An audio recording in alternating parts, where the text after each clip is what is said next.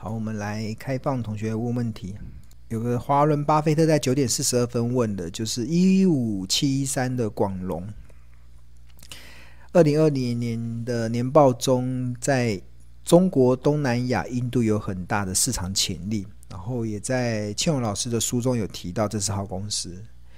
广隆是好公司，它是做铅酸电池的。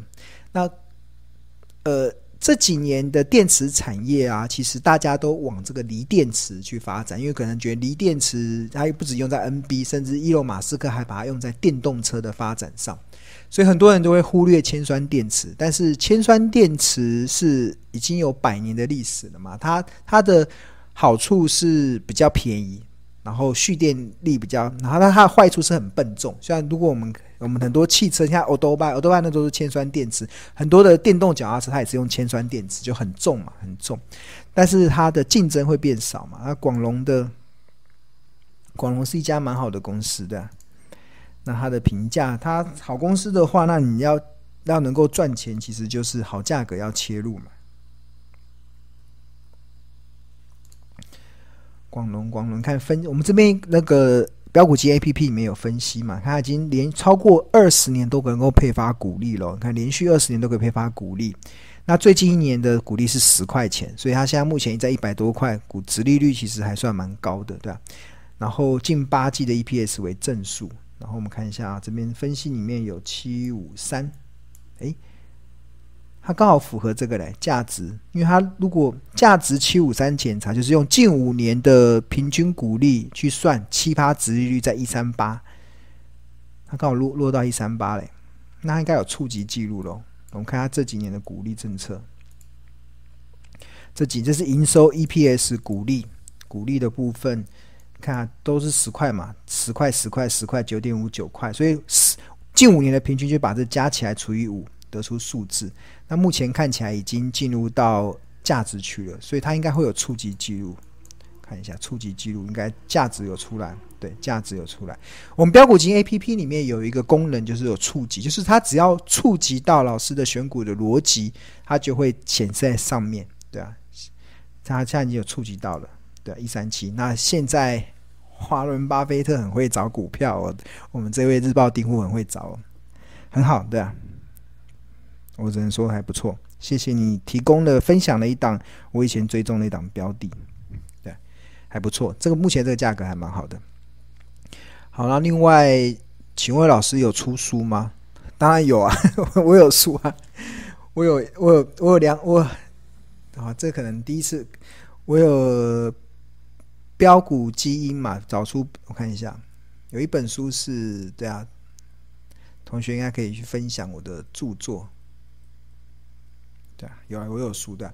那同学，到时候我再把那个书的连接给大家。我有两本啊，一本是源源不绝赚好股，一本是呃十二招独门秘籍找出标股，就是说都找得到的，在那个博客栏，你打孙庆龙就可以有两本著作可以买，还蛮不错的，一两本才五五六百块吧，合购才五百五六百块而已。OK，好，好，戴玉平。他是我们《投资家日报》的订户，谢谢支持《投资家日报》。然后可以分析邦特吗？当然可以啊，邦特，邦特我们日报中不是有写嘛？就是它的成长性其实正在出来嘛。然后呃，分析邦特，这要分析哦。哦，我给你看我们日报哪一天的日报有写邦特。现在订购《投资家日报》啊，就是有一个好处，其实就是你可以回看以前的日报，就是你可能在大家加入的时间点不一样嘛。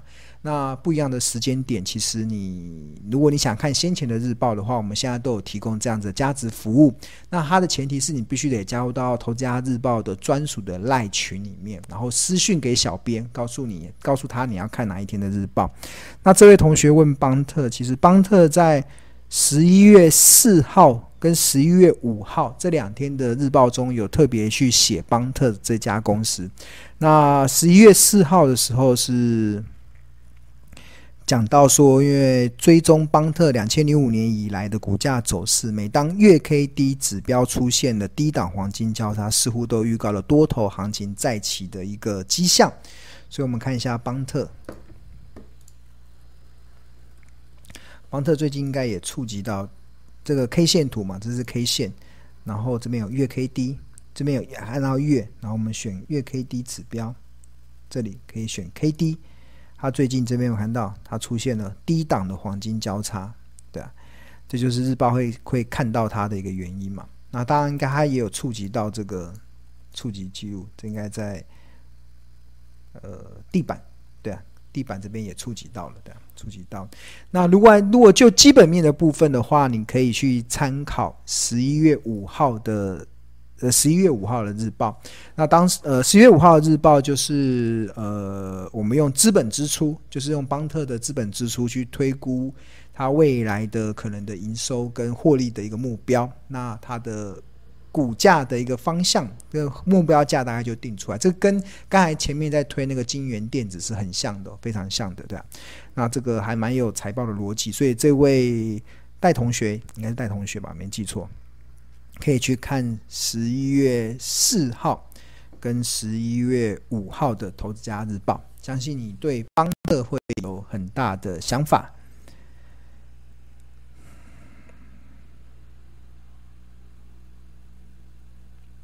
OK，因为时间的关系，我会以回答日我们的日报的订户跟标股精英 APP 的用户为主。所以，如果你在问问题的时候没有没有说你是日报订户 APP 的用户，我可能就会先跳过。OK，好，这位张大包，他他是标股精英 APP 跟投资家日报的订户，非常感谢你支持支持我们的产品。那想了解升息对寿险获利为主的金融股的影响？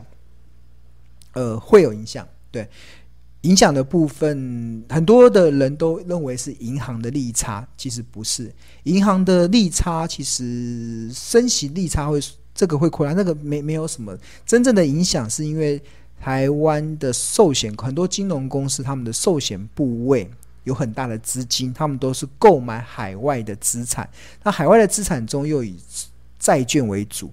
那一旦升息啊，升息的情况之下，对升息就是长期以来就是利率跟利率跟这个债券的价格是跷跷板的效应。当利率走升的时候，债券的价格就会往下跌，这就是跷跷板。然后大家听得懂吗？就是呃，利率跟债券的价格是呈现跷跷板，当利率走升的时候，债券价格就会往下跌；但利率走跌的时候，债券价格就会往上升。所以换言之，像先前的利率在走跌，几乎打到快零利率嘛，像美国联总会几乎是零利率，跌跌下来的时候，债券的价格就会上升。债券价格会上升的话，那持有债券的投资人就会有。获利的空间，所以我们刚有提到说，像富邦金、国泰金，或者是国内很多寿险公司，它在海外有非常多的资产，而且很多都是债券。所以当先前利率走低的低的时候，它的债券的收益性会上升。在上升的过程中，我们看到它可以赚到很多的钱。但是未来如果一旦反转了，开始升息了，那债券的价格就会走跌。所以这个时候你还持有很多的债券，你就会有一些。投资上的损失，投资上的损失，所以会有影响。那这个是负面的影响，是负面的影响。所以很多人看金融股，认为升息对金融股是好的。但我的看法是，你对金融股不够了解，根本不了解台湾金融股的整体获利的部位在哪边，所以会有影响。所以这个会有影响的情况之下。其实也就会反映在这个股价的表现上，所以股价的表现其实就比如说金融股好了，金融股里面这就呃，大家很好好奇说，哇，你看今年的富邦金已经赚这么多了，你看它富邦金近四季 EPS 已经赚到十三点四六，国泰金已经赚到九点八，快赚到十块钱了，目前股价七十三块、五十八块，好像很便宜。不能这样看，因为他们今年有非常多庞大的这些债券的收益啊，这些还有一些股票投资的这些收益，它能不能持续维持这么多，其实是未未见之数。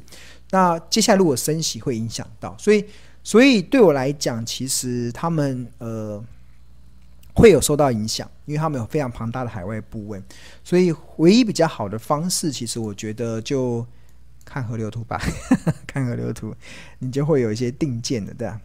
那比较本益比不能看哦，因为他们今年的获利都太过的那个，呃，有太多的需要调整的部位了，对啊。那我们就看净值比就好。看净值比，不知道。那我觉得就用这个的方式去看，这个方式去看。所以它最近开始跌到便宜了，或许是可以。但是它涨上去的时候，你看我们标股金 A P P 里面的疯狂价也顶多九十八块而已啊，九十八块九八十五块就差不多。你看先前涨到这边，为什么涨不上去，它已经进入到昂贵价格了。很多人觉得哇，它赚十几块，才八十几块很便宜，会破百。我今天还有看到有人在什么 YT 或在我们说富邦金会破百。我在每个节目中我很少讲，我觉得获利其实他们是不错，但是你还是得回归到它能不能持续获利这么好嘛？那另外在河流图的部分，其实就是这样呈现嘛。那其实很明显，你看先前他们有都跌到特价区啊，你看甚至在这地方特价，那时候富邦金在四十几块啊，现在涨上来了嘛，涨上来之后大家都想再追。就这边不买，涨上去的时候开始想追，那也怪怪的。那你现在想买，或你想获利了结，获利了结的话，就以这个这个价格区间作为参考。那如果你想接的话，那就那就掉到这一下吧，也快接近了。你看七三跟七一也快接近了，对啊，也快接近了。好，这是张大包的问题。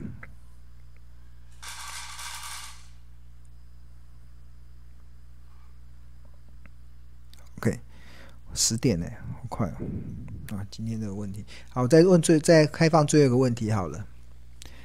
好，这边有一个是这个麦懒妹，这是没有看错，对，他是我们日报的订户，谢谢谢谢谢谢麦同学的支持。想要问中飞航，中飞航很不错啊，好一家还不错的公司。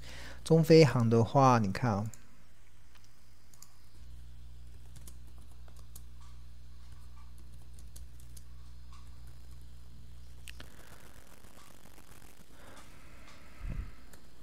中飞航代号是几号？同学要问那个股票的时候，要把代号打上去。中飞航，好多中哦，太古怎么做？哎呦，看到了，中飞航在这里五六零九，查询。它现在目前九十四块，它应该是也是运输业的嘛，就是那个承揽业，他们现在的获利应该都表现很好。但是之前的股价就从十几块涨到一百六，然后现在回跌。它现在会回跌的原因，其实有一个部分，其实我之前很喜欢用一个叫月 K D 死亡交叉，看在它这边出现月 K D 死亡交叉，在今年的六月份，当时的对啊，这边有死亡交叉，它就开始走走跌嘛。在走跌的过程中，其实我不知道你买在多少了，但是它我一直在讲啦，航运公司，航运公司包含了。货柜嘛，然后揽运业也是，揽运业也是，都是获利很好的。它应该这这段时间的获利应该是蛮好的。它连续二十年都能配发股利，然后最近一年是六块钱，然后然后用呃，对啊，它是获利很好，但是它最大的问题就是股价已经涨一大段了。所以涨一大段之后，你要怎么去思维，就真的就是要回到这个河流图，重新再重新用河流图再来看一遍。那你就不会在这边乱。它先前就是涨到，先前有在特价嘛，大家有没有看到？这用一年的、两年的、两年曾经有到特价，然后一年的话曾经涨到昂贵，然后现在又回跌了嘛。所以回跌的过程中，在跌下的过程中，它现在已经先前有进入到便宜的嘛，进入到便宜。所以最近的看法是，它应该有机会往这个往上面这个地方走，这里。但是它如果开始进入到昂贵的话，你就必须得去做一些调整了。就是它的，它就进入到它先前大涨已经结束了，那就开始进入到这个波段。波段它的操作其实你就可以参考。大家记住了，千万不要买在那种，嗯，不要买在疯狂价，但是你也不要卖在便宜价，对啊，要记住，投资这件事情就是不要买在疯狂价，也不要卖在便宜价，因为疯狂价通常就代表你是凯子。被当被人家被市场当潘啊，对啊，然后便宜价特价，你就是卖在阿呆股嘛，常常就是莫名其妙这样子，对啊，那所以其实有一个判断的依据都还可以，对啊。